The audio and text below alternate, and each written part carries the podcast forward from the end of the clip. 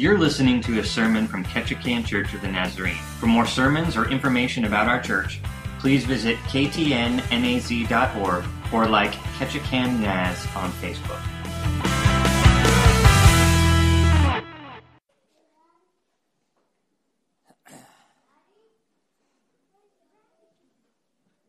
All right, children, we have a special message for you today. So you can come forward, but I have, um, uh, you cannot touch the stage, okay? Because I'm doing delicate science this morning, and uh, your parents would not want any of this on your clothing. So um, Jesus said, Let the little children come, but come no further, uh, uh for safety's sake this morning, okay?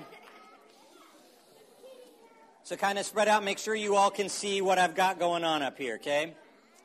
So if um, taller, older children can scoot their way to the back, and smaller, younger children can scoot their way to the front. That way everybody can see. Okay?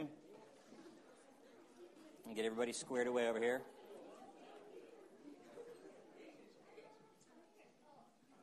All right. Okay, so can everybody see these three? Okay, wait. I'm just going to have you uh, lean back off the. Yeah, there we go. Okay this, this could be dangerous. We, we hope this turns out okay. So uh, we, we won't spill anything or throw anything, and we will, we will go for I'm going to kneel down here. You all still see me? All right, so I wanted to talk to you guys today about Jesus. I'm going to talk to your parents about Jesus, but I want to talk to you guys about Jesus um, in a way that um, really helped me understand what God did for us. So I want to tell you a little story using some visual aids, okay? First off, who created everything? God? Okay, yeah, we don't have to raise our hands. You just shout it out. So we're going to say Jesus, right? So this is my jar of Jesus this morning. And, uh, and Jesus was before the world, right? And so he created everything that is in the world. Who did he create? Adam and Eve, right, and, and us, right? So we'll put you. Here's a jar of you. So we've got Jesus and you, okay? What happened in the Garden of Eden? Do you guys remember? Satan and, and sin. And what did Adam and Eve do? Right? We're, that's pretty good, yeah? Spider Man? Okay. Hi, Spider Man. Do you, do you know what happened in the Garden of Eden with Adam and Eve? Do you remember the story about the, the apple tree? Were they supposed to? No. No. So what happened? What entered the world? Sin. This is my jar of sin. Okay, so how many of you guys have sinned? All right, parents, you can raise your hand too. Children, turn around, look at the audience. Parents, keep your hands up. Look at that. Okay? I should raise my hand, okay? Everyone in this room has sinned. So in the Garden of Eden, when Adam and Eve sinned, they gave us something called sin. And everyone who is born is born with sin. So I'm going to add a little bit of sin to you, okay? Oh, look at that. You are you you've got sin in you. Um, there's a problem there, right? Um, yeah, there's a big problem there because because God God doesn't have sin, does He? What happens? What happens if sin tries to, to go with God?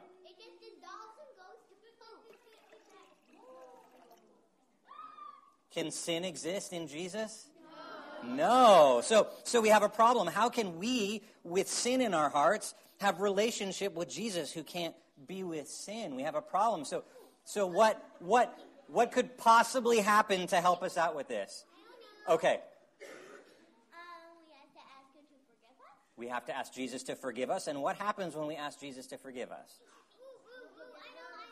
He forgives our sins, right? So, what happens if I take Jesus and I pour Jesus into you?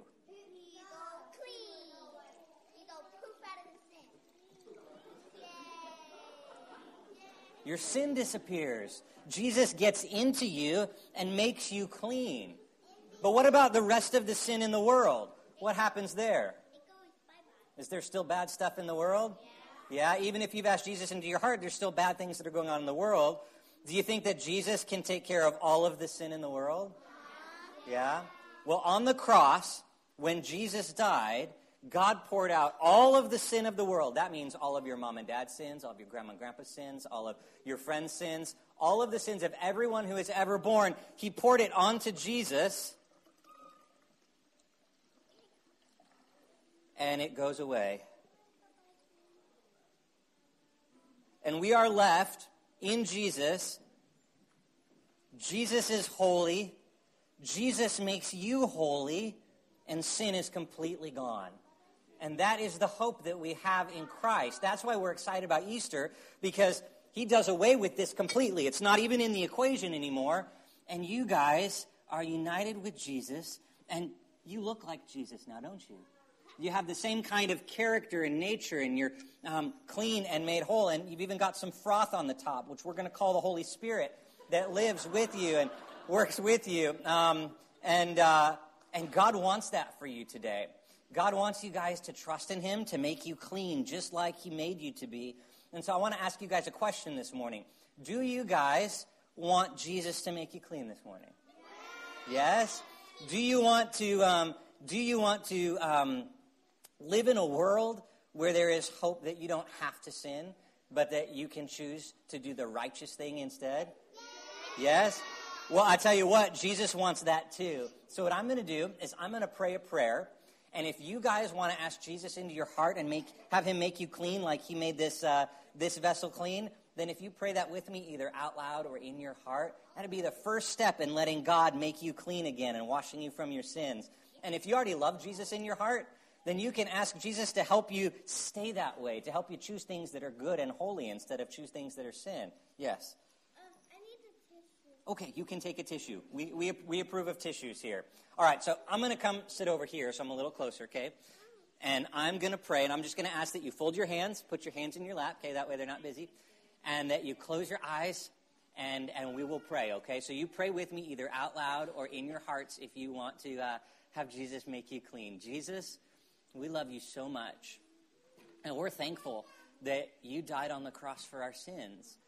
And we know that you want to make us holy. And right now, we want to ask you to forgive us of our sins, the things that we've done that we shouldn't have done. Please help us to choose things that are holy and not things that are sinful. And we're thankful that you rose from the dead and have given us life with you forever and ever and ever. We love you and will serve you and follow you all the days of our lives. Amen. Isn't that good? Isn't it good that you guys can know that God is with you forever and always and makes you look like Him? All right, now, what I want you guys to do is Miss Angela is somewhere. Do you have, did you already hand them out? Oh, okay. Um, Miss Angela is going to give you guys a, um, a little activity sheet that will talk about Jesus and give you guys some crafts and coloring projects and puzzles and stuff to sort out. So, um, okay, so I guess you go back to your seats and one of those will arrive for you um, at your seat shortly thereafter. Parents, I'm afraid I don't have science for you. Um, but if you are interested in how that happened, um, I would be more than willing to share my trade secrets. Okay? If you uh, have your Bible with you, we're going to be in John chapter 20 today. Okay? Um, and if you don't have a Bible, that's totally cool. We have Bibles under the chairs, so you can reach down and grab one under the chair. I think it's the blue covered one. If you pull out the gray covered one, you might end up singing a song instead of reading the scriptures with us. That would be okay too, I suppose. You know, um, I, am assuming since we have lots of children in the room here, uh, that we have lots of experience playing peekaboo with a baby. Have any of you guys ever played peekaboo with a baby where you do the and you disappear? Okay. Um, you know, uh, there's something I love about that game, and you guys probably do too, because there's this um, there's this shock and awe on the face of a little baby when you completely disappear and you're gone. I mean, you're to their worldview, you have absolutely disappeared. You're no longer there. And then you pop your face out of your hands, and all of a sudden you're back, and they can't figure out how this great feat of magic happened. Um, I, uh, I found this picture. You mean to tell me you don't go anywhere when we play peekaboo? Um, I love that baby's face. It's been used for lots of things. Uh, this one I thought was fitting this morning for the peekaboo thing. Um, see, what's interesting about children's brains is they don't, um, at that age, have the ability to deal with abstract and concrete reasoning. So little babies actually can't understand the fact that if they can't see your face, then you're definitely not there. You don't exist anymore if they can't see your face. So you're gone. Your body's there. They can see your hands, they can hear your voice, but without being able to see your face, their little brains don't fully recognize that you are there. You're just gone. You're just, you've disappeared in this great feat of magic. And that's why kids tend to have separation anxiety. Younger kids tend to struggle with that because when you step out of the room for like a millisecond, or you leave them at uh, day, daycare or preschool or in the nursery somewhere, you're gone. You're gone forever. And children struggle to understand up to a certain point that you are maybe maybe you won't come back because everything is final for them in those moments. Little children don't have a concept of time. So they don't have a concept of I'll be back in 5 minutes means nothing to small children. We'll be there in 10 minutes means are we there yet? Are we there yet? Are we there yet? Are we there yet? Okay? Sometimes for me as well, actually. Um, so, um, little children tend to be sad about your absence so you give them clues like, I'll be back after dinner. I'll come pick you up when you have finished the craft project. I will see you tomorrow morning. When you wake up is when you will see me again. We give them concrete clues to tell them when we will be back again so that while they will be sad, there will be at least this hope that you are going to return again, that you are going to come back. And then when you do, they're super excited to see you.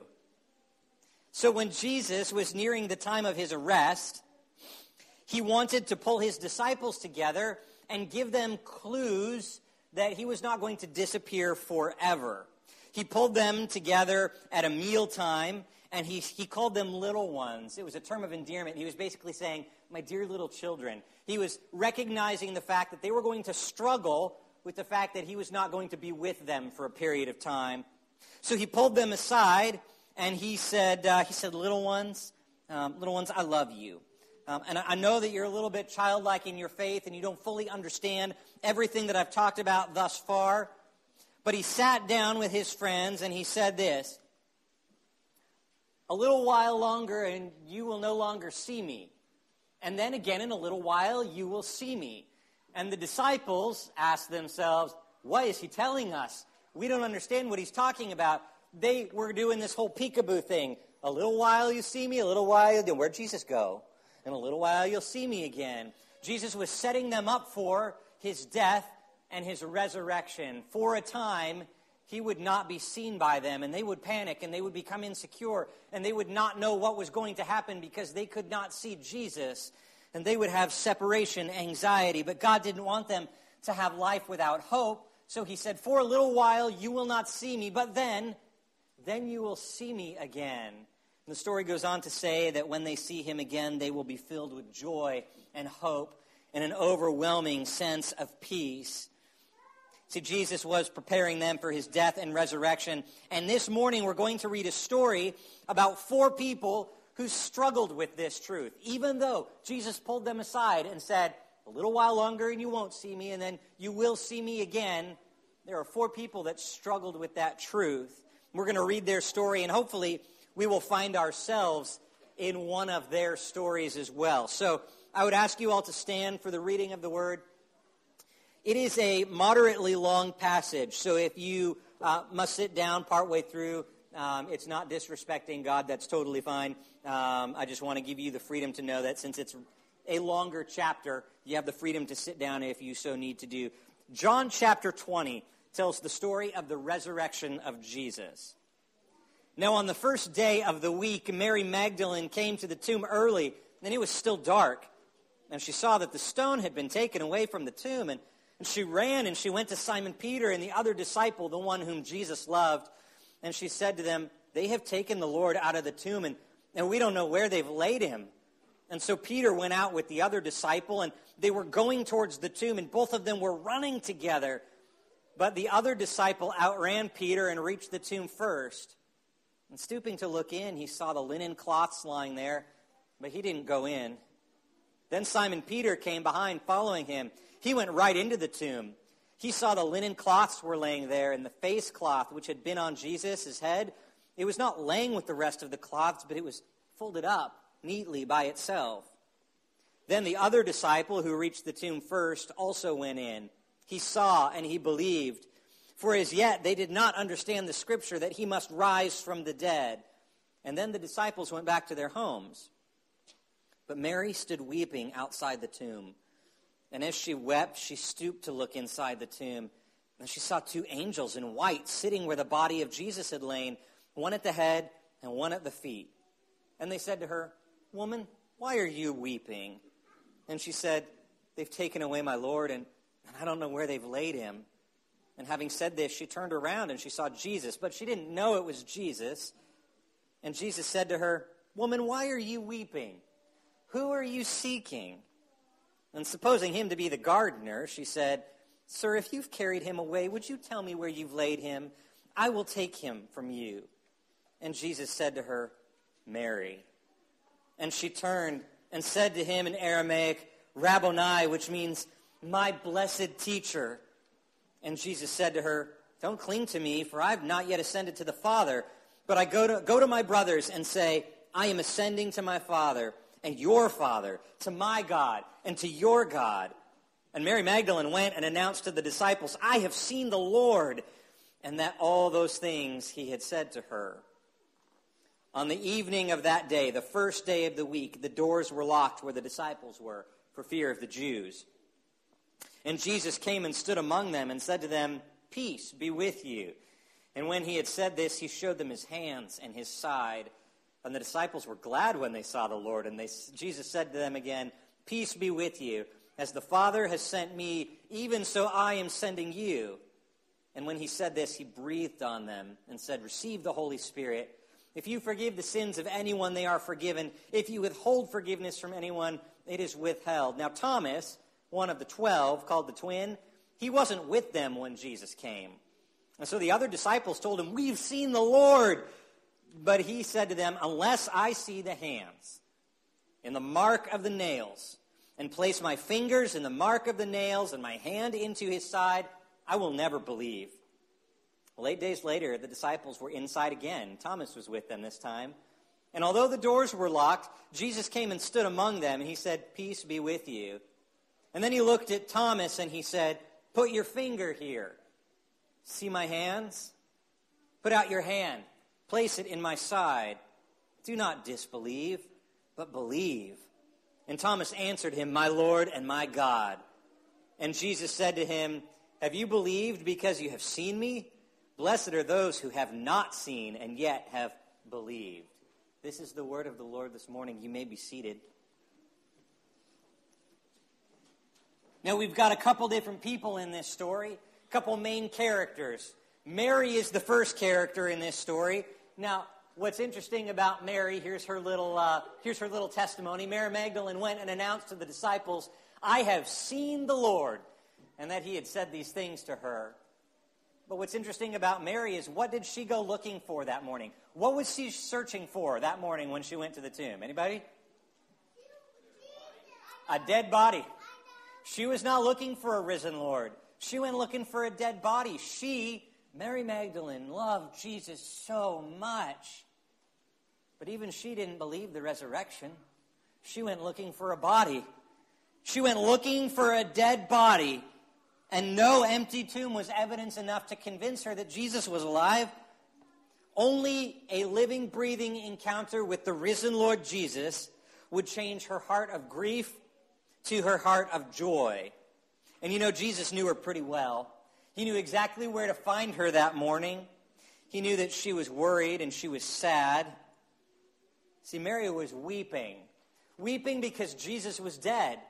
Weeping because she couldn't see him anymore. Weeping because she'd lost a friend. Weeping because when she showed up to pay respects to her dead friend, her dead Lord, she couldn't find the body. And she was horrified because well, how would you feel if your loved ones were suddenly gone from where you had buried them? It would be horrifying to you, wouldn't it? Someone had desecrated the tomb of someone you loved so deeply. And so she wept. She just she couldn't do anything else. She went and sounded the alarm and then she came back. She sat in front of the empty tomb and just wept and wept. And all the meanwhile, Peter and John are running and looking and she's just weeping mourning the loss of Jesus yet again. She just needed Jesus. And Jesus knew that. So Jesus came and met with her. He knew exactly where to find her in the, in the, in the cemetery. He knew exactly where she was, so he appeared to her in risen form, and she didn't even know it was him. He, uh, he no longer had the body that was disfigured by the crucifixion. He had been resurrected to glory, and he had this new body that, well, was just great because it was Jesus' resurrected body. So she didn't recognize him right away, and she assumed he was the gardener. And so she asked Jesus, Where have you taken Jesus? Where, where is the body? If you've taken it, please just give it back to me because I'm so sad that I just want my dead Jesus back. That would make me feel so much better. And so all he did was say her name Mary. How often had she heard that voice before? How often had she heard Jesus speak into her sorrow to save her life from sin? You know, Mary Magdalene was one of those characters in Scripture that had lived a life that was far from where God would want her to live. Her testimony would be chock full of all the things that you probably wouldn't want to talk about, but should because God can make them all whole again. And he'd, he'd, he'd worshiped with her and loved her and prayed for her and redeemed her. And she was a new creature in him. And when she heard her name called by Jesus, it was probably like hearing it for the first time when he said to her, Mary, your sins are forgiven. Blessed are you, Mary, that your sins are forgiven, for you've trusted in me. And so he called out to her in the graveyard, Mary.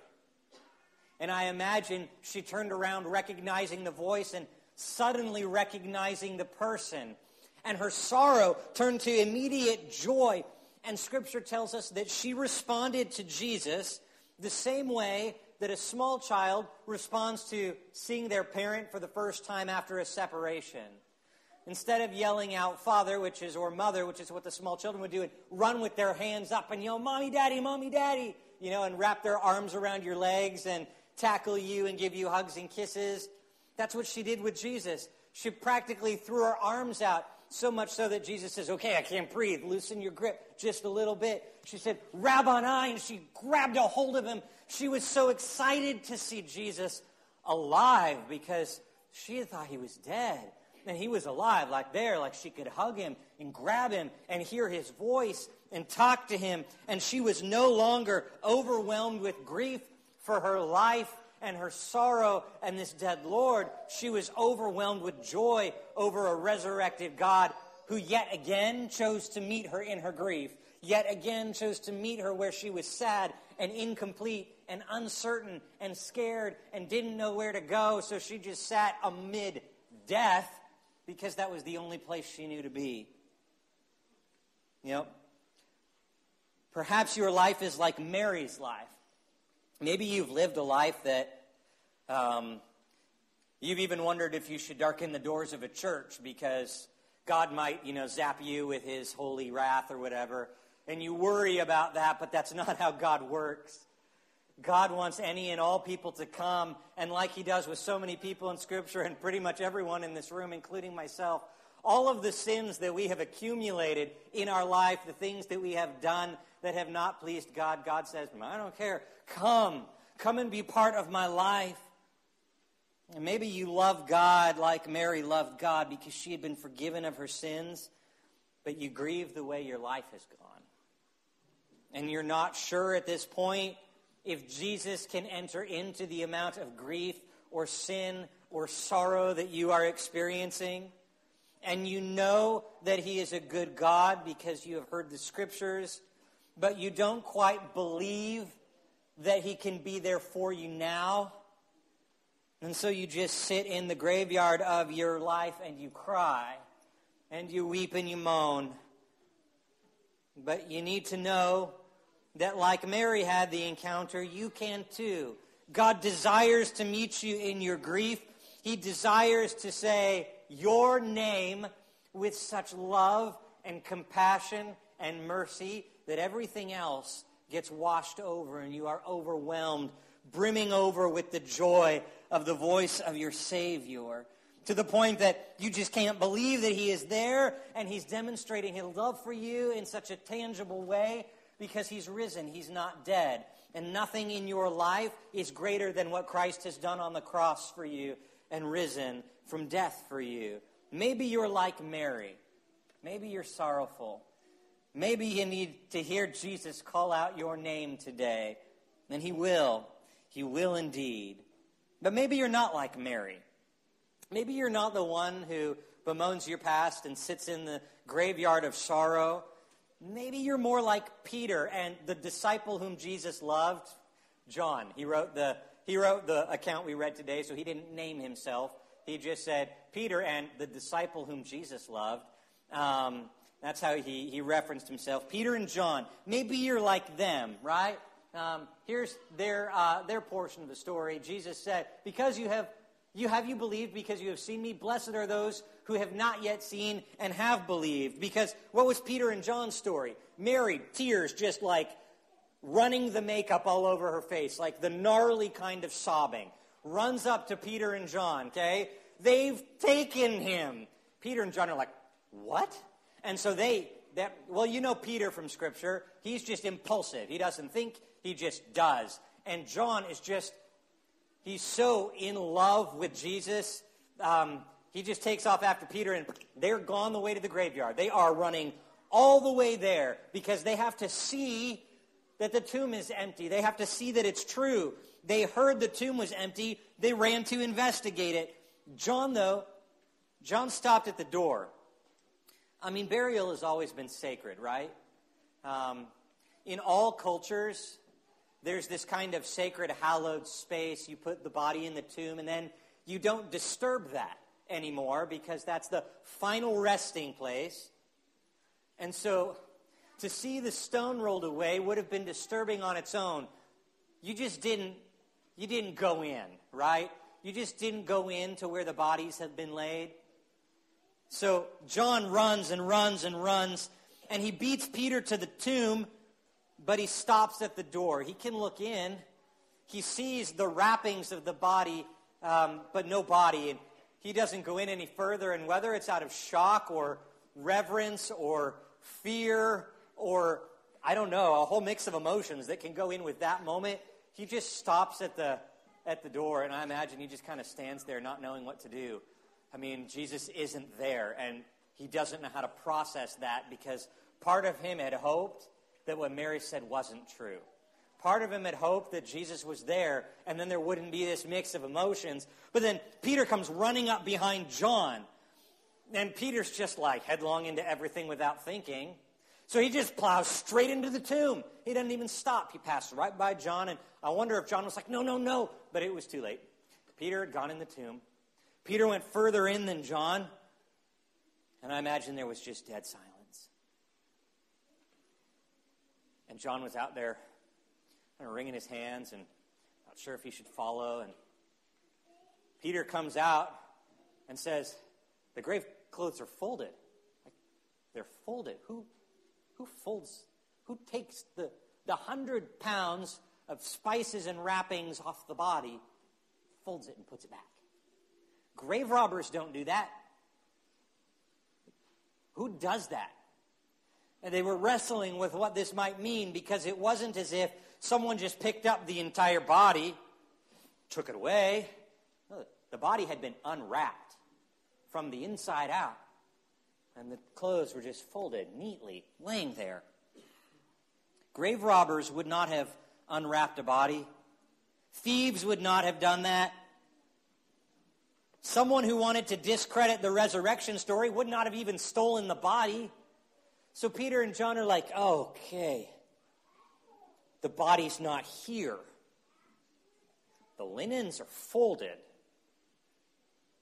They weighed the evidence. They left the tomb without meeting Jesus. They confirmed in their minds that he wasn't, he wasn't there but he wasn't stolen. And that was enough for Peter and John to move from simple fact to faith that morning. They took the words of Jesus You see me now, but in a little while you won't, but then you will again. They took those words as a map of what was going to happen, and they said, Well, we saw Jesus at the meal. And then he was crucified, and then we put him in the tomb. And now we don't see him. He's actually not even in the tomb, we don't see him. It's not like he's behind the wall and we don't see him, but he's actually not there. He's actually not in the tomb. And Jesus told us that would happen. He said we'd see him and then not see him and then we'd see him again. So, he must not be here. He must be alive. He went from fact to faith. Then perhaps you are a fact person. Perhaps you are the kind of person you got to have your ducks in a row, right? You are a spreadsheet individual. You like your checklists. You live by neatly organized piles and your desk is clutter free. Logic makes your world go round. And if you can't see it, then it's not real. But for Peter and John, an absence of something was proof of something. The absence of a body that morning with the presence of neatly folded clothes, told them something occurred in that tomb. A stone had been sealed on the outside, yet it had been open. And I ran across a sermon um, excerpt this past weekend that said the stone wasn't rolled away to let Jesus out. The stone was rolled away to let witnesses in. You know, I thought, wow, I'm stealing that. That's good, right? The stone was that Jesus is God. He didn't need the stone to move for him to be resurrected from the tomb. What he wanted was people to see, hey, I'm no longer in the tomb. They had moved from facts to faith. The stone had been moved and they had seen the absence of the body, which meant the presence of Jesus alive. And Peter and John had chose to believe what they had been told before. They believed the resurrection. They embraced it as truth and it made all the difference in their life. But then we run into another person. We've got Mary who's talked to Jesus and actually like did the suffocation hug on Jesus. We've got Peter and John who've not seen the resurrected Jesus, but have chosen to believe anyway. And then we've got Thomas who's heard all of these accounts already. And you wonder if it's you, like you're the last to find out. You're like, well, I wasn't at the tomb. I missed that. Jesus didn't say my name in the graveyard. I wasn't with the other ones the day Jesus, or what, does Jesus not love me? What would that do for your faith? You felt like you were left alone and Jesus came back to everybody but you? And so he was struggling that morning. He was called the doubter. Even to this day, boy, I wouldn't like that nickname. Who are you? I'm Thomas the doubter. It's not a great one to get stuck with. Ultimately, it didn't define him, though. He became a believer. He trusted Jesus. It just took him a little bit to get there. He would not believe that Jesus was alive physically unless he could touch the wounds. It was not just that he had to see the absence of a body, he had to, like, uh, that's gross, but he had to touch the actual wound to know that it wasn't painted on, that that was really Jesus, that that was really where the nails went. He wanted to know. See, Jesus met him and said, Put your fingers here and see my hands, and put out your hand and place it in my side. Not just on my side, but in my side. Gives the impression that Jesus really wanted Thomas to enter into the idea that this was Jesus. Jesus was really pierced for him, but Jesus was really alive for him again. What's great about this story is Jesus met Thomas in his doubts.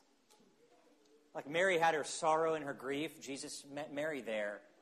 Those that just plow headlong into what's going on here and what do the facts say and how can I figure this out and does one plus one equal two? Well, it did because Jesus had given them a roadmap that said, You won't see me, but you will see me later on. Let's put two and two together and then you'll figure that out at the tomb. And then there's Thomas who says, I can't believe unless I touch. I can't believe unless Jesus and I have physical contact together.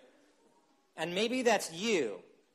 Maybe you are the touch it, taste it, feel it, smell it, experience it with every fiber of your being you learn by doing. Okay? I'm one of those people. I have to learn by doing. My hands have to be in the thing. I have to I have to get messy in the experiments to learn it. That's how I learn best. That's how God wired me. That's how I think Thomas was wired. And so Jesus approached Thomas in that upper room and he didn't chastise him. He didn't say, Why don't you believe me? Everybody else believes me. Thomas, get with the picture. No, he walked up to Thomas and he said, I want you to believe. Don't be disbelieving. believe, touch. If that's what it's going to take, touch. If that's what it's going to take, put your hand here. I want to do anything that it's going to take, Thomas, so that you would believe. And puts us in a predicament if you were like Thomas, though, because today, right now, Jesus is not physically in this room because he is physically ascended. He is in heaven right now, ruling and reigning. And so you wonder perhaps if you are like Thomas, how can I touch Jesus? How can I know for sure that he is alive? Well, there is a kind of touch that Jesus uses that is different than physical, but is physical. It's the kind of touch that you say, man, I'd really like to know, but I don't know if I can. I, I think I believe, but I have unbelief because he's not in front of me. It's that kind of inkling in your heart or that tugging that says, I want this to be true with all of the fiber of my being, and God's just looking for that heart. And that inkling is God touching your heart. That tug that says, I think I want, I'm not sure if I believe, but I'm kind of, if he was here, I would know. Well, if you feel that tugging on your heart, that is him here this morning. That is God saying, I want not just you to touch my wounds, but I want to touch your wounds. I want to reach into your life and let you know the healing power that I have. One of the greatest prayers in Scripture is one of the shortest. I believe, Lord, but help my unbelief. I believe, but help my unbelief. So, what was it that the disciples had come to believe? What was it that we as Christ followers have come to believe? It is simply this it is simply um, the gospel. And the gospel follows like this. Like I told the children, God is holy, and He created absolutely everything on the face of the planet, including us. But into the garden, sin entered the world. And from that point in time, every single person, you, me, your mama, your papa, your children, everybody, everybody has sinned and fallen short of the glory of God. And there's nothing that we can do in our life to make, to do enough good to overcome the sins that have offended God. We can't work hard enough, do enough things, say enough mantras, be good enough. The only thing that could occur is a substitution. And so Jesus came to earth and he substituted himself and he died on the cross for the sins of the entire world, just like I showed with those vessels. All of the sins of the world poured onto Jesus and they were gone, forgiven, washed clean. And Jesus offers forgiveness to anyone and everyone who would say, I will believe. Help my unbelief. If we are faithful to repent and confess, he is faithful to forgive. And while we can't see him, we can know his presence by the Holy Spirit, which He will give us. And one day we have the hope that we will see Him in glory. Um, it says this, beloved, we are God's children now. And what has not yet appeared will appear. We know that when He appears, at the end of time, we will be like Him, made clean like that vessel, holy, pure before God. Anyone who has hope in Christ is purified by Christ. I'm going to end how John ended, okay? The story did not end with this, the Epic of Thomas. It ends with this. Jesus did many other signs in the presence of the disciples, which are not written in this book. But these things were written in this book so that you may believe Jesus is the Christ, the Son of God, and that by believing upon Jesus Christ, the Son of God, you may have life See, 2,000 years later, we still need Jesus. 2,000 years later, we still need to be forgiven of our sin. And God is not a cosmic jerk. He is not playing a cosmic game of hide and seek where he says, Now you don't see me, and you'll never see me, and you'll never know if I'm there, and you'll never know if I love you because I'm hiding. That is not how God works. God is not a cosmic jerk. He is a cosmic God who loves you more than anything on the face of the planet.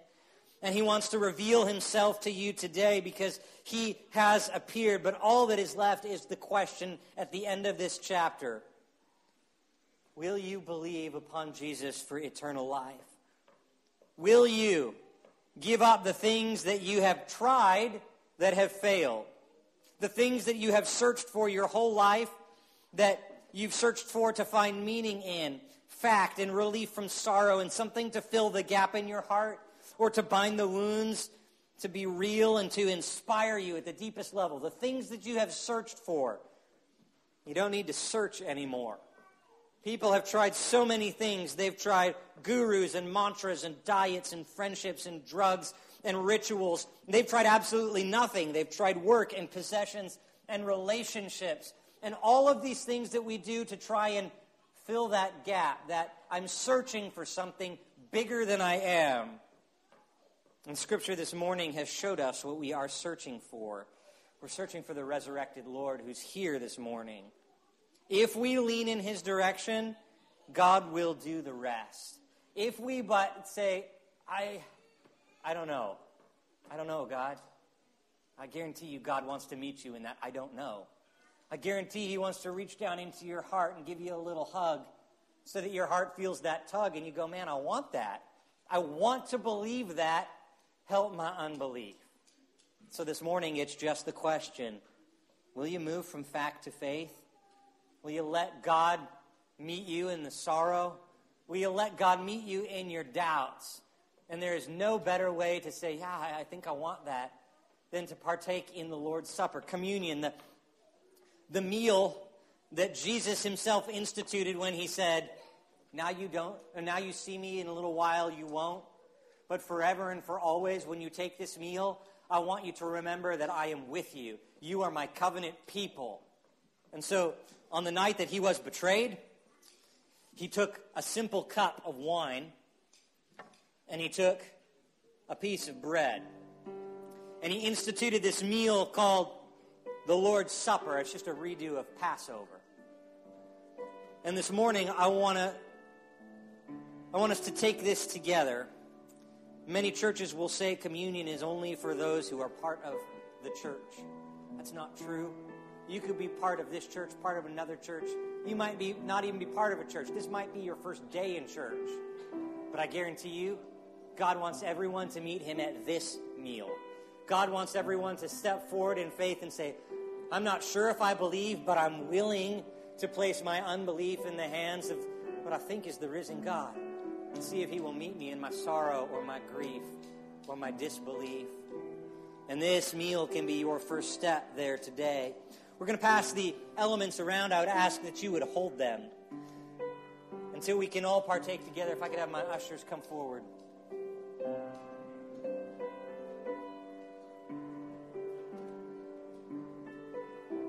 And as these elements are being distributed, you just take this time to pray, to seek God with all of your heart, all of your soul, and all of your mind. If you feel that tugging, Go ahead and talk back. I guarantee he will too. After Jesus was resurrected, he met with his disciples because Jesus loved them so much. And he shared a meal with them on the beach. It's kind of like this all over again. A meal not filled with sorrow, but one filled with hope because he had been risen and he shared fish and simple wine and bread. And it reminded them of this meal that he said, Partake until I come again. And he'd come again, so they partook with him. And then he said, Partake of this again until I come again. And that's our hope. We know that Jesus will come again. So, I'm going to go ahead and pray. I'd say with everybody, if I know it's loud and hot and crazy in here, the question is begging to be asked. You want a relationship with Jesus today? Do you want your relationship with Jesus to grow today? Do you want your unbelief to become belief? You want to know that God loves you regardless of what has gone on in your life or is going on in your life? Let's go ahead and close our eyes. And do the standard close your eyes, bow your heads. And I would say this if there's anyone in this room who felt that tugging on their heart this morning, who would say, God's speaking to me even if I don't fully understand it. Would you just raise your hand so that I can see your hand and pray for you? Yeah, thank you. Thank you. I see that. Yep, thank you. I see that. Thank you. Thank you. Lord, I know that you're here because you're speaking to folks, you're speaking to me. To thank you for this meal which you brought into our lives so many years ago, in which you lifted the cup and the bread before your disciples, and you said, This is the body which is broken for you. And this is the cup of the new covenant which is poured out for you. So long as you partake in these things, you are proclaiming that I am your Lord, died for your sins, risen again to give you life. Take this and do this in remembrance of me. So, all God's people, take and do this in remembrance of what Christ has done for you.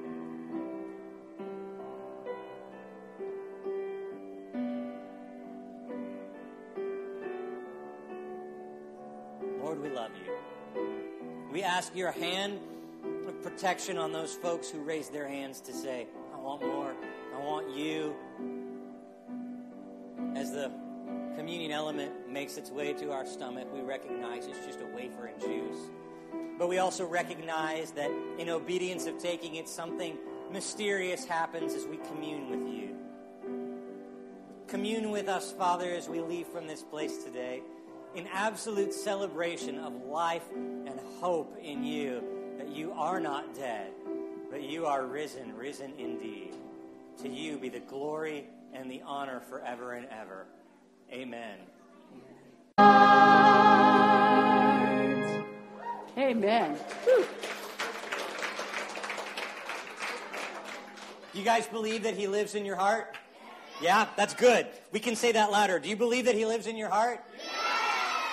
Wow, okay, that was really good. That was the best yet so far. So, the benediction is this Go and know that Jesus is alive. He loves you and he wants to encourage you and be with you and love you and love you and love you forever and ever and always. Live in that truth today and tomorrow and forever.